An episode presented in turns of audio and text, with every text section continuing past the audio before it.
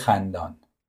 نوشته جی دی سالینجر ترجمه کاوه میرباسی در سال 1928 وقتی نه سالم بود با روحیه جمعی تمام و کمال عضو تشکیلاتی بودم به اسم باشگاه کومانچی. هر روز عصر بعد از مدرسه رأس ساعت سه رئیسمان جلو در خروجی مخصوص پسرهای مدرسه دولتی 165 واقع در خیابان 109 نزدیک خیابان آمستردام منتظر ما 25 کومانچی بود. راهمان را با هل دادن و تنه زدن باز می کردیم و می چپیدیم توی اتوبوس رئیس که تغییراتی در آن داده و دستی به سر و رویش کشیده بود. او بنابر توافقی مالی با والدینمان ما را به سنترال پارک می برد. باقی بعد از ظهر را اگر هوا خوب بود به بازی میگذراندیم یعنی کم و بیش بسته به اینکه در چه فصلی از سال باشیم راگبی، فوتبال یا بیسبال بازی می‌کردیم. بعد از ظهرهای بارانی رئیس بدون استثنا ما را یا به موزه تاریخ طبیعی می برد یا به موزه هنر متروپولیتن. شنبه ها و اغلب تعطیلات رسمی رئیس صبح زود تک تکمان را از جلو خانه هایمان سوار می کرد و با اتوبوس لکنتش از منحتن به ون کورتلاند پارک یا پالیسیدز می برد. که فضای باز نسبتا بیشتری داشتند. اگر هوس یک مسابقه ورزشی جانانه به سرمان می‌زد راهی ونکورتلاند می شدیم که اندازه زمین های بازیش قانونی بود و هیچ وقت پیش نمی آمد سر و کله یک کالسکه بچه یا پیرزنی خشمگین و اصاب دست وسط نفرات تیم رقیب پیدا شود.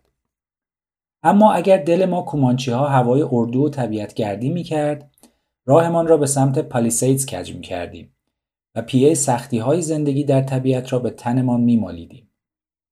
یادم میآید یکی از همین شنبه ها در باریک راه پیچ در پیچی میان تابلوی لنیت و منتهای غربی پل جورج واشنگتن گم شدم.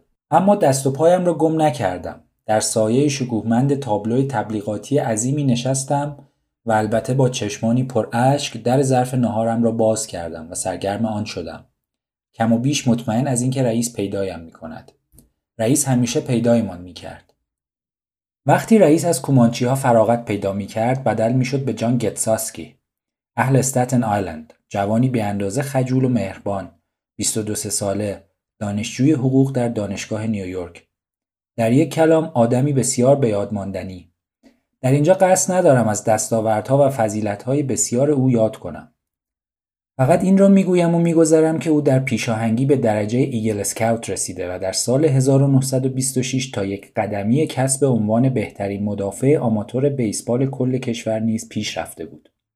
همچنین همه می‌دانستند که با عزت و احترام تمام از او دعوت کرده بودند در تمرینات تیم بیسبال نیویورک جاینتس شرکت کند.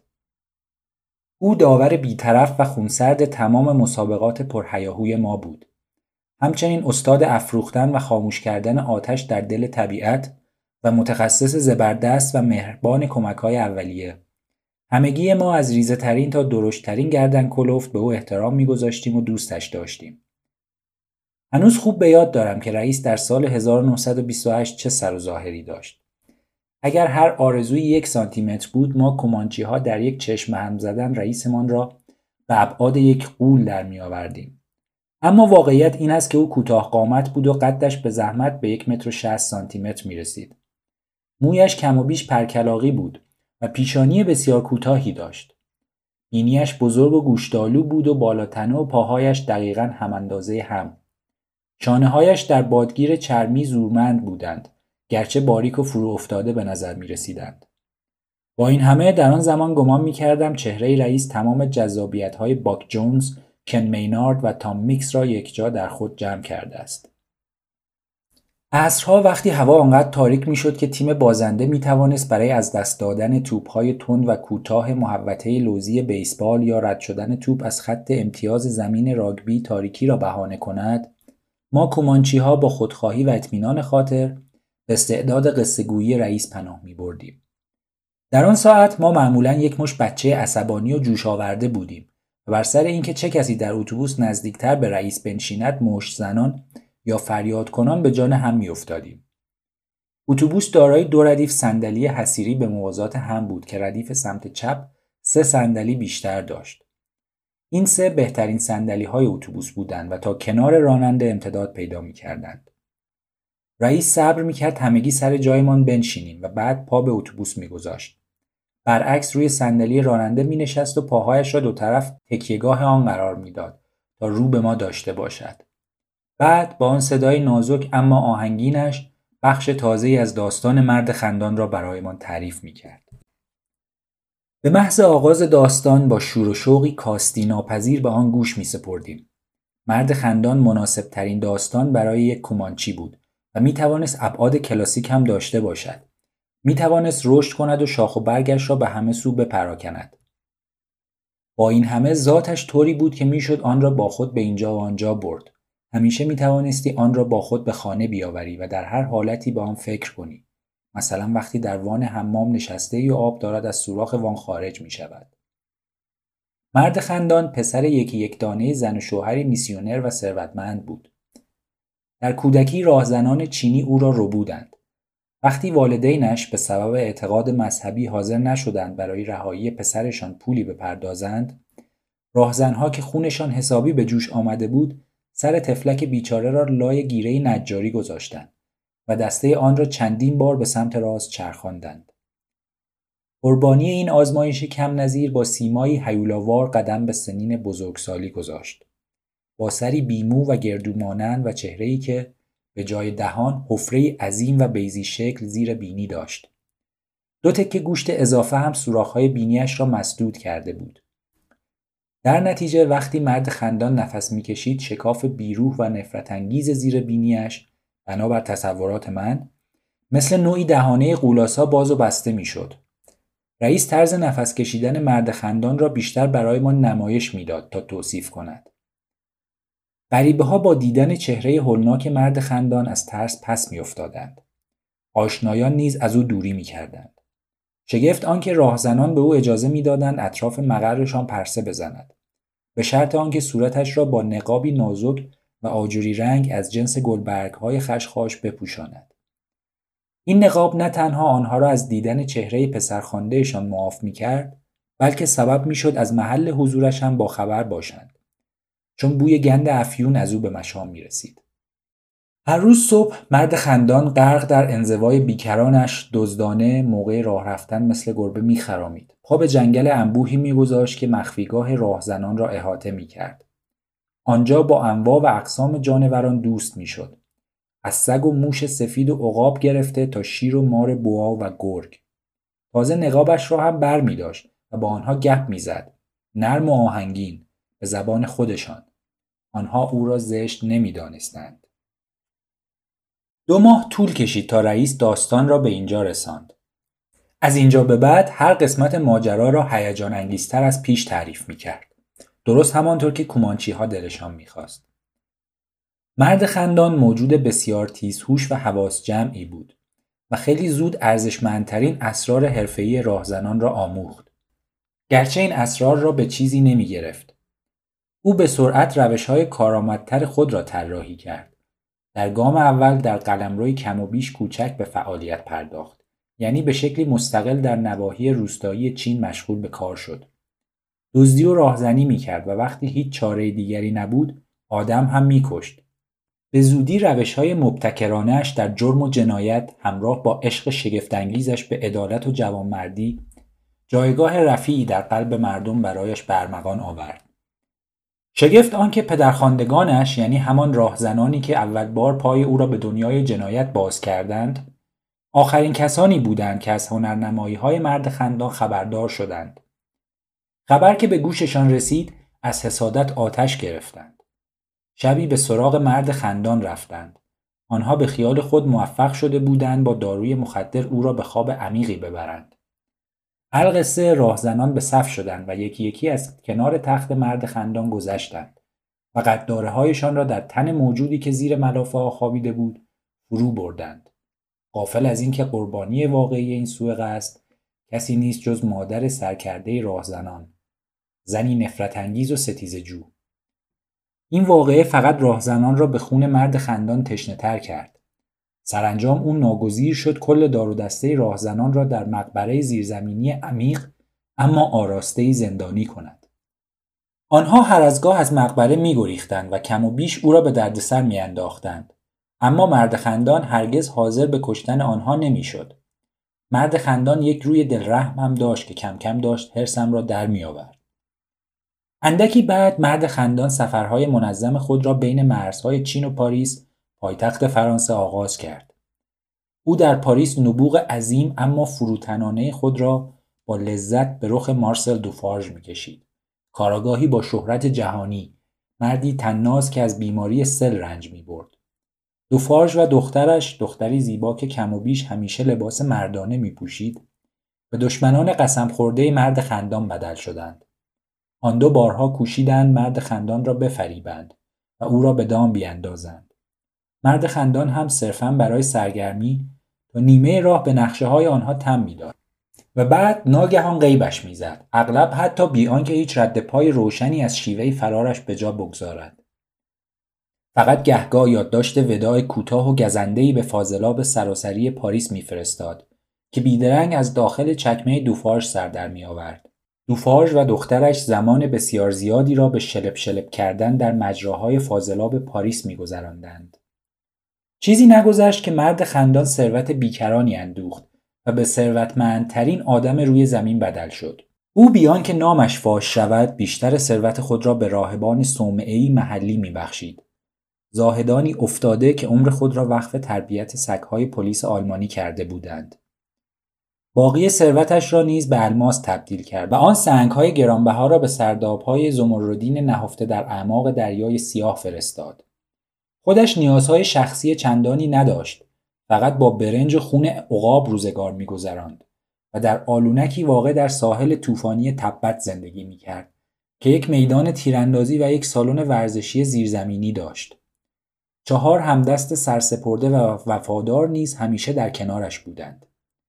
گرگ جنگلی زبانبازی به نام سیاهبال کتولهای دوست داشتنی به نام اونبا مغول قولپیکری به نام هونگ که سفید پوست ها زبانش را سوزانده بودند و دختر دورگه اوراسیایی دلربایی که عشقی نافرجام به مرد خندان در دل داشت و سخت نگران جان او بود.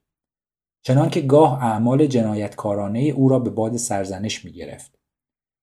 مرد خندان از پشت پرده ابریشمی سیاهی دستوراتش را به یاران خود ابلاغ می کرد. هیچ کدام از آنها حق نداشتند چهره او را ببینند. حتی اونبا آن کتوله دوست داشتنی. می توانم اگر لازم شود به زور دست خواننده را بگیرم و ساعتها او را از یک سوی مرز پاریس چین به سوی دیگر ببرم و بیاورم. گرچه قصد چنین کاری را ندارم. از غذا مرد خندان را به نوعی نیای نامدار خود می‌دانم. مثلا نوعی رابرت ایلی. با هر آنچه به او منتصب است. چه گنجهای نهفته زیر آب و چه فضیلتهای موروسی و این خیال که هنوز با من است در قیاس با آنچه در سال 1928 در سر داشتم ادعای ناچیزی بیش نیست. آن روزها نه تنها خود را فرزند خلف مرد خندان میپنداشتم بلکه باور داشتم که من تنها وارث زنده و قانونی او به شمار می آیم. در سال 1928 حتی خود را پسر پدر و مادرم هم نمی‌دانستم بلکه گمان می کردم شیادی حق باز و شیطان صفتم. چشم انتظار لحظه ای که کوچکترین خطای پدر و مادرم را بهانه کنم و ترجیحاً بدون خشونت اما اگر لازم می‌شد با توسل به زور هویت واقعی خود را به اثبات برسانم. هیچ خوش نداشتم دل مادر قلابیم را بشکنم. بنابراین به فکر چاره افتادم و نقشه کشیدم که پای او را به دنیای خود بکشانم و مقامی نامشخص اما شاهوار و شایسته به او ببخشم. اما وظیفه اصلیم در سال 1928 این بود که مراقب رفتارم باشم و به بازی در نقش خود در آن نمایش مسخره ادامه دهم. دندانهایم را مسواک بزنم. موهایم را شانه کنم و به هر قیمتی که شده جلوی قهقهه طبیعی و نفرت انگیزم را بگیرم. البته من تنها وارث زنده و قانونی مرد خندان نبودم. 25 کومانچی در باشگاه ما عضویت داشتند. یعنی 25 وارث زنده و قانونی مرد خندان همه ما به شکلی ناشناس و با رفتاری ترسناک در سراسر کشور گشت می‌زدیم آسانسورچی ها را دشمنان قسم خورده خود میپنداشتیم دستوراتمان را از گوشه دهان اما با لحنی واضح در گوش کاکر اسپانیل ها نجوا می کردیم. با انگشت اشارهمان پیشانی معلم های حساب را نشانه می گرفتیم و همیشه در کمین بودیم. در کمین فرصتی مناسب تا وحشت به دل نزدیکترین آدم میان مایه دوروبرمان بیاندازیم و او را به تحسین واداریم.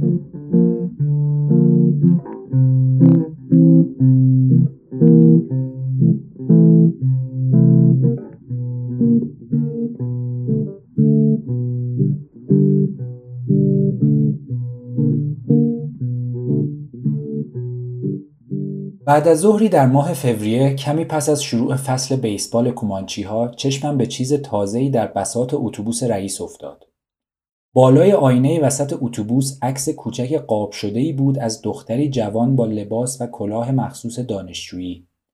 به نظرم رسید عکس یک دختر هیچ نسبتی با تزئینات کاملا مردانه اتوبوس ندارد.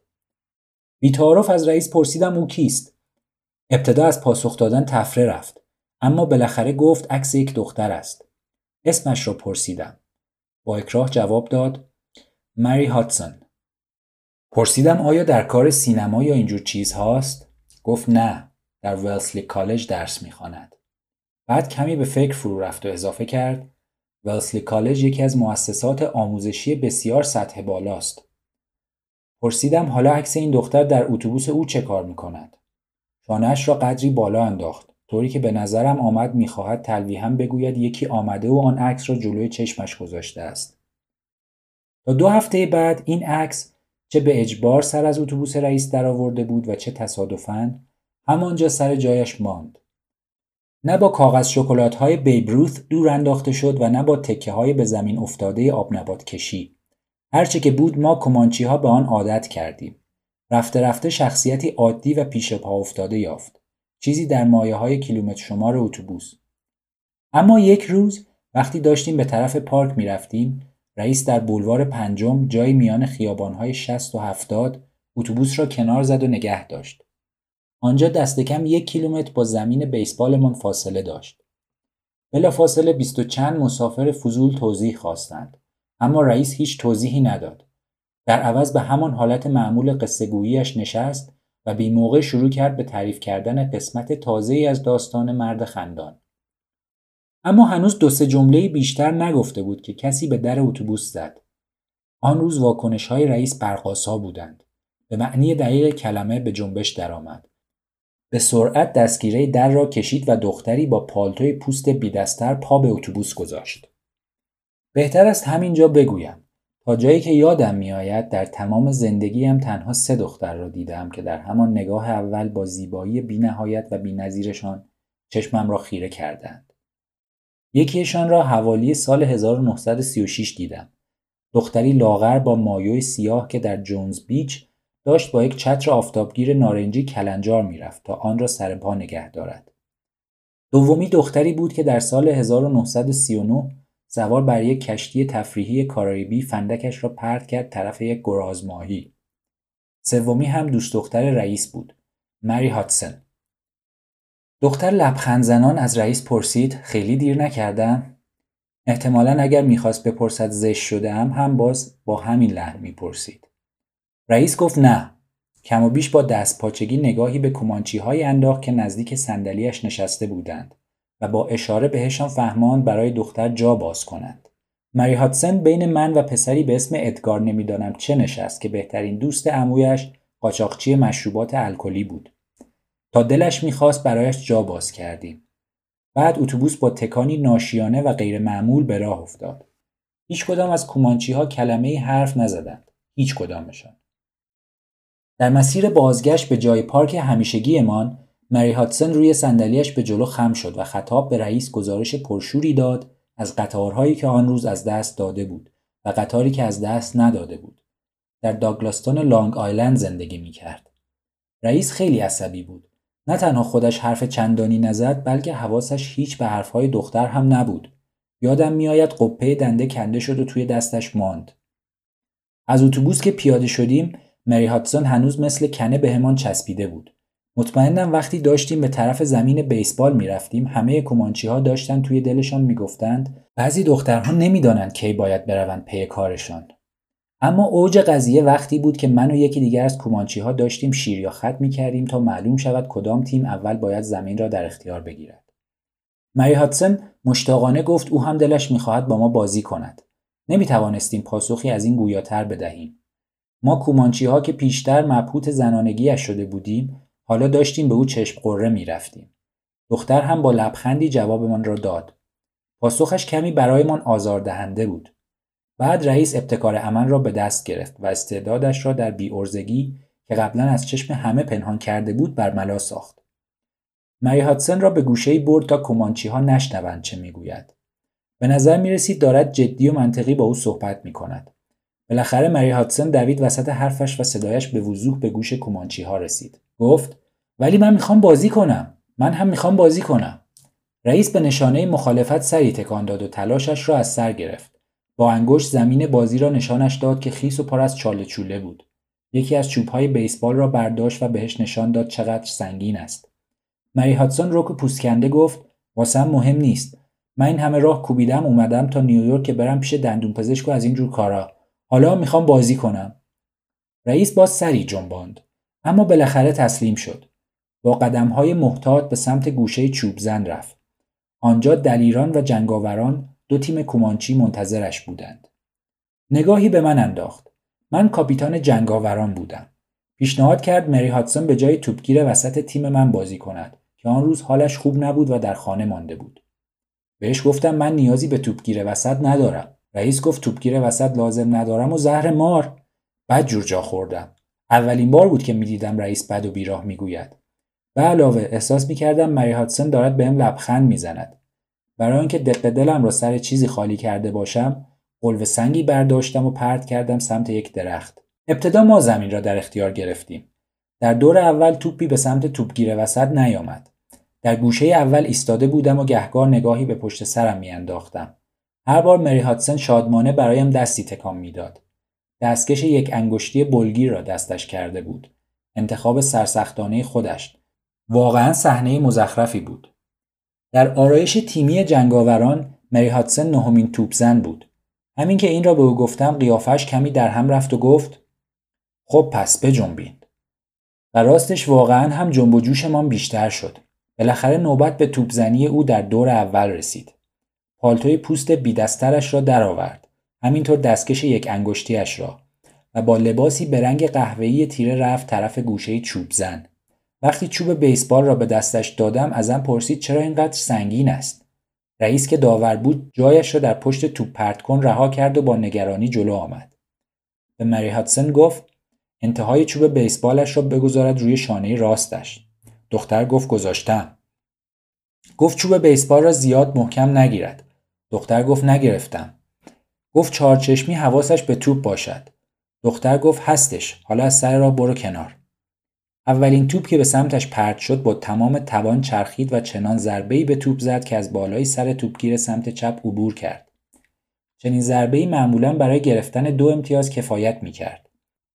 اما مری هاتسن به راحتی خودش را به گوشه سوم رساند و سه امتیاز گرفت آن هم بدون آنکه تکل بزند اولش تعجب کردم بعد حراسی آمیخته با احترام وجودم را فرا گرفت و دست آخر غرق در لذت شدم احساساتم که فرو نشست نگاهی به رئیس انداختم به نظرم آمد بیش از آن که پشت سر توپ پرت کن ایستاده باشد بالای سر او در پرواز است در آن لحظه انگار خوشبختترین مرد روی زمین بود مری هاتسن از گوشه سوم برایم دستی تکان داد. من هم در جواب برایش دستی تکان دادم. حتی اگر می‌خواستم هم نمی‌توانستم جلوی خودم را بگیرم. ضربه فوقلادهش به کنار از آن دخترهایم بود که خوب بلدند از گوشه سوم برای آدم دست تکان بدهند. تا آخر بازی هر بار که به توپ ضربه زد امتیاز به دست آورد. به نظر می آمد از تک امتیاز متنفر است و هیچ وقت به گوشه اول بسنده نمی کرد. دست کم سه بار از قفلت حریف استفاده کرد و خودش را به گوشه دوم رساند. توپگیریش افتضاح بود اما دیگر آنقدر امتیاز گرفته بودیم که اشتباهات او به جایی بر نمی‌خورد. به نظرم اگر با هر چیزی جز دستکش یک انگشتی بلگیر می‌رفت دنبال توپهای هوایی شاید به جایی می‌رسید. اما مگر حاضر بود لحظه ای آن را از دستش در بیاورد. می‌گفت خیلی ناز است. تا حدود یک ماه بعد هفته دو بار با کومانچی ها بیسبال بازی می‌کرد. ظاهرا روزهایی که وقت دندان پزشکی داشت. عصر بعضی روزها سر ساعت به اتوبوس می رسید و عصر بعضی روزهای دیگر هم با تأخیر. گاهی تند و بیوقفه حرف می‌زد و گاهی هم فقط می نشست و سیگارهای هربرت تریتون فیلتر دارش را دود می کرد. وقتی کنارش می نشستی رایحه دلپذیر عطرش به مشامت می رسید. یک روز سرد ماه آوریل رئیس مثل همیشه ما را رأس ساعت سه در تقاطع خیابان 109 و آمستردام سوار کرد و اتوبوس را به سمت خیابان 110 در شرق راند و طبق معمول به آرامی در سراشیبی خیابان پنجم پیش رفت. اما آن روز زلفش را آبوشانه کرده و به جای کاپشن بادگیر چرمیش پالتو پوشیده بود. حدس منطقی من این بود که قرار است مری هاتسون به جمع ما بپیوندد. وقتی رئیس گاز داد و بدون توقف از جلوی دری که همیشه از آن وارد پارک می شدیم گذشت دیگر مطمئن شدم اتوبوس را در جای مناسبی بین خیابانهای 60 و 70 نگه داشت بعد به قصد اینکه وقت کشی را برای کومانچی ها آسان کند برعکس روی صندلیاش نشست و شروع کرد به تعریف کردن قسمت تازه ای از داستان مرد خندان من جز به جز این بخش را به یاد دارم اما در اینجا خلاصه ای از آن را می آورم. حوادث بسیار دست به دست هم داد و بهترین دوست مرد خندان گرگ جنگلیش سیاه بال را قربانی نقشه شوم و دام مخوف دوفارژ و دخترش کرد. پدر و دختر که از وفاداری عمیق مرد خندان به دوستانش با خبر بودند به او پیغام دادند که اگر می‌خواهد گرگش آزاد شود باید خودش را تسلیم کند مرد خندان با حسن نیت تمام پیشنهادشان را پذیرفت. بعضی از سازوکارهای فرعی نبوغش گاه دچار اختلالات جزئی اسرارآمیزی می‌شد. قرار شد مرد خندان و دوفارشا نیمه شب در جای مشخصی از جنگل انبوه گرداگرد پاریس با هم ملاقات کنند و آنجا زیر نور محتاب سیاهبال آزاد شود. البته آن دو ابدا قصد نداشتند سیاهبال را آزاد کنند زیرا هم از او میترسیدند و هم بیزار بودند. در شب موعود دوفارژ و دخترش گرگ دیگری را به جای سیاهبال بستند و بلافاصله پای چپ عقبیش را یک دست سفید کردند تا با پای سیاهبال مو نزند اما دوفارژ و دخترش از دو چیز قافل بودند یکی احساسات عمیق مرد خندان و دیگری تسلط کاملش به زبان گرگهای جنگلی. دختر دوفارژ با سیم خاردار مرد خندان را به درختی بست و او درست در همان لحظه حس کرد باید با آن صدای دلنشین و آهنگینش خطاب به گرگی که فکر می‌کرد همان دوست دیرینش است به رسم ودا چند کلمه بر زبان آورد. گرگ قلابی که چند متر آن طرفتر از او در پرتو محتاب ایستاده بود مجذوب تسلط آن مرد غریبه به زبان گرگ ها چند لحظه معدبانه به آخرین توصیه های شخصی و حرفه‌ای مرد خندان در دم مرگش گوش فرا داد اما سرانجام کاسه صبرش لبریز شد و شروع کرد به این پنجه و آن پنجه کردن. آخرش هم به شکلی ناگهانی و کم و بیش گستاخانه دوید وسط حرف مرد خندان و به اطلاعش رساند که اولا اسمش نه تیره بال است نه سیاه بال نه خاکستری پا و نه هیچ اسم دیگری از این دست بلکه همه او را آرماند صدا می‌زنند. و ثانیا هرگز در تمام عمر گذرش به چین نیفتاده و هرگز هم خیال رفتن به آنجا را ندارد. مرد خندان چنان خشمگین شد که با زبانش نقاب را کنار زد و چهره اوریانش را در پرتو مهداب پیش چشم پدر و دختر عیان کرد. دوشیز دوفارژ در جا از هوش رفت. پدرش خوش بالتر بود. چون از غذا درست همان لحظه دچار یکی از آن حملات سرفه شد. و آن رونمایی مهلک را از دست داد وقتی حمله را از سر گذران و چشمش به دخترش افتاد که زیر نور ماه تاق باز بر زمین افتاده است بلافاصله شستش خبردار شد که ماجرا از چه قرار است چشمهایش را با دست پوشاند و اسلحه خودکارش را به سوی نشانه رفت که سفیر نفسهای سنگین مرد خندان از آنجا به گوش می رسید.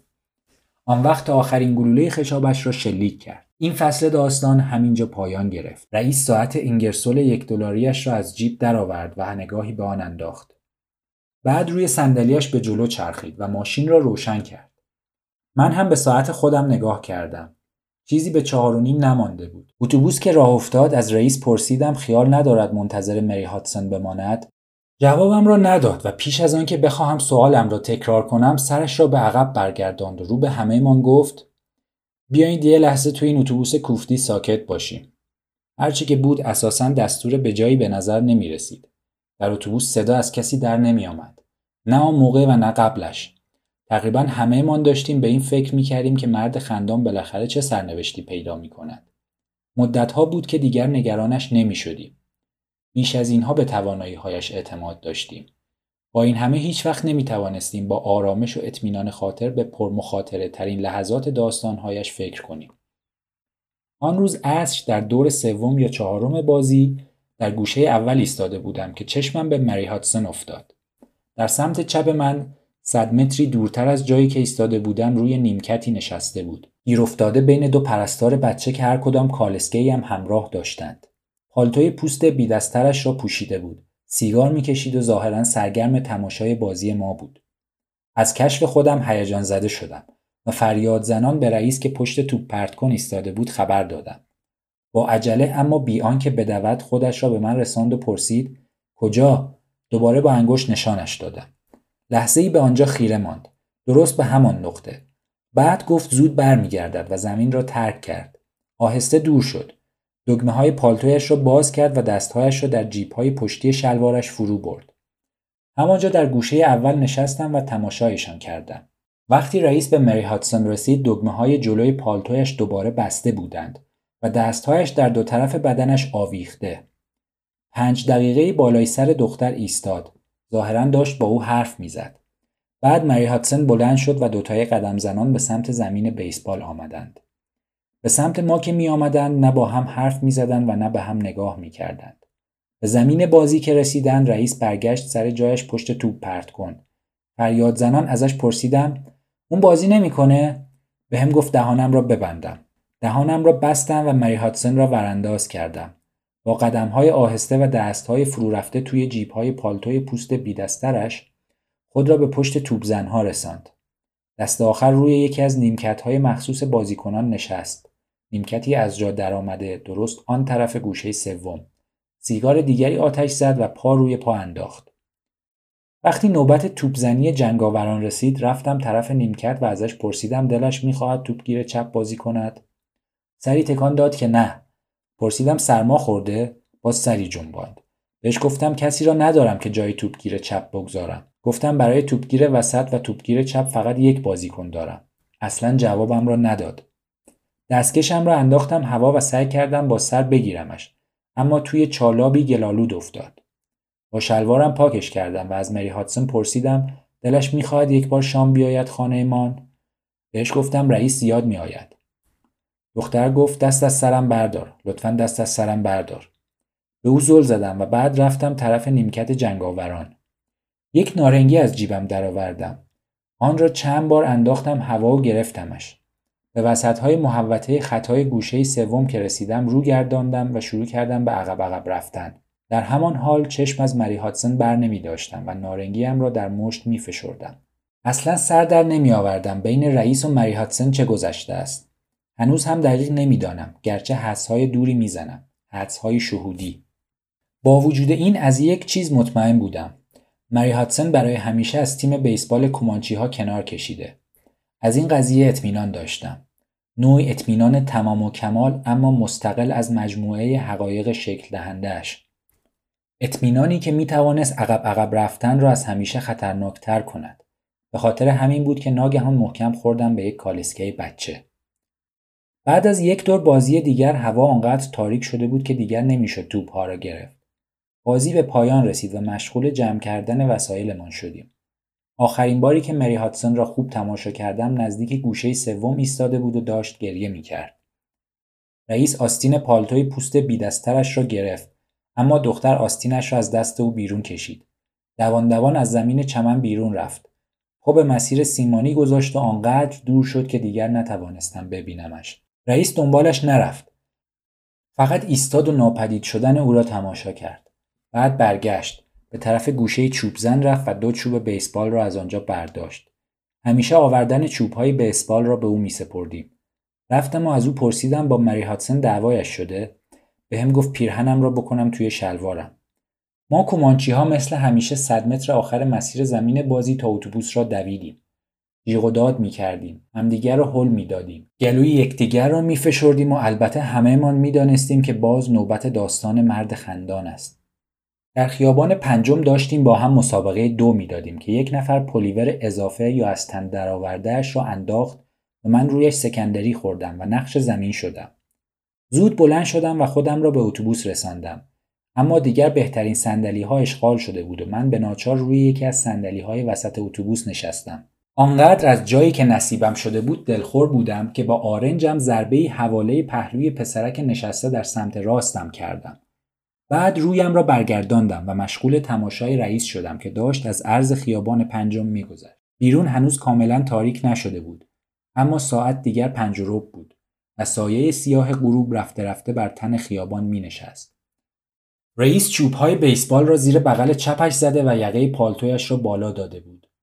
چشم از خیابان بر نمی داشت. موهای سیاه پیشتر خیس و شانه کرده اش حالا خشک بود و آشفته در دست باد. یادم میآید آرزو کردم کاش رئیس دستکش به دست داشت. وقتی رئیس سوار شد، اتوبوس مثل همیشه غرق در سکوت بود. البته سکوتی از جنس خاموشی یک سالن تئاتر که نور چراغهایش پیش از آغاز نمایش رفته رفته فرو میمیرند. گفتگوها به نجواهایی شتاب زده بدل شد یا به کلی پایان گرفت. با این همه رئیس رسیده و نرسیده گفت خیلی خوب سر و صدا موقوف وگرنه داستان بی داستان. بیدرنگ سکوت مطلق اتوبوس را فرا گرفت و رئیس چاره ای ندید جز اینکه به سبک همیشگی بنشیند و مهیای شروع داستان شود. بعد دستمالی از جیبش درآورد و منظم و روشمند بینیش را خالی کرد. هر سوراخ را یک بار. ما خیره به او نگاه می کردیم. بارانه و حتی کم و بیش با اشتیاق یک تماشاگر. کارش که با دستمال تمام شد آن را به دقت چهارتا کرد و باز داخل جیبش گذاشت. بعد قسمت دیگری از مرد خندان را برایمان تعریف کرد. از اول تا آخرش فقط پنج دقیقه طول کشید. چهار تا از گلوله های دوفارش به مرد خندان خورد و دو تایش درست وسط قلبش نشست. دوفارش هنوز چشمهایش را گرفته بود تا نگاهش به چهره مرد خندان نیفتد. در این میان آهی غریب و دردآلود به گوشش خورد که از محل اصابت گلوله ها بلند می‌شد. به شور درآمد و قلب سیاهش سخت به تپش افتاد. شتابان به سراغ دختر از حال رفتهش رفت و او را به هوش آورد. هر دوشان سرمست از لذت پیروزی و با شهامتی پهلوان پنبهوار بالاخره جرأت یافتند به مرد خندان نگاه کنند. سرش مثل سر مرده ها فرو خمیده و چانهش روی سینه خونینش جای گرفته بود. پدر و دختر آهسته و حریسانه پیش آمدند تا قنیمت خود را وارسی کنند. قافلگیری بزرگی انتظارشان را می‌کشید. مرد خندان نه تنها از پای در نیامده بود بلکه داشت با روشی مرموز عضلات شکمش را منقبض می‌کرد. همین که دوفارژ و دخترش در تیررس او قرار گرفتند ناگهان سرش را بلند کرد. قهقهه هولناک سر داد و ماهرانه و حتی با دقت بسیار هر چهار گلوله را بالا آورد. این شاهکار چنان تاثیر شگرفی بر دوفارژ و دخترش گذاشت که به معنی واقعی کلمه زهرهشان ترکید. و پیکر بیجان هر دوشان پیش پای مرد خندان به زمین افتاد اگر بنا بود این قسمت از داستان در هر حال کوتاه باشد می توانست همینجا به پایان برسد. کومانچی ها می توانستند برای مرگ ناگهانی دوفارژ و دخترش توجیهی اقلانی بتراشند. اما این پایان داستان نبود. روزها گذشت. مرد خندان همچنان با آن سیم خاردار به درخت بسته ماند و جسد دوفارژ و دخترش پیش پای او شروع به گندیدن کرد.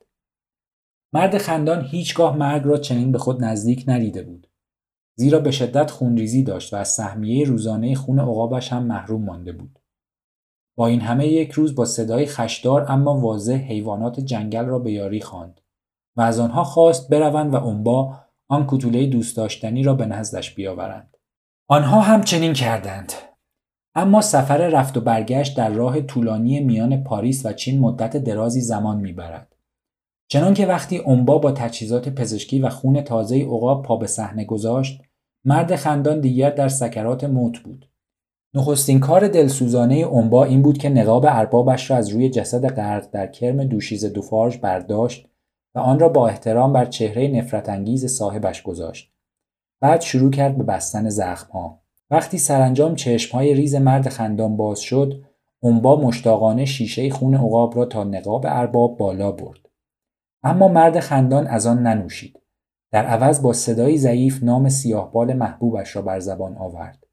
اونبا سر کم و بیش بدخوارش را خم کرد و به اربابش خبر داد که دوفارژ و دخترش سیاهبال را کشتند.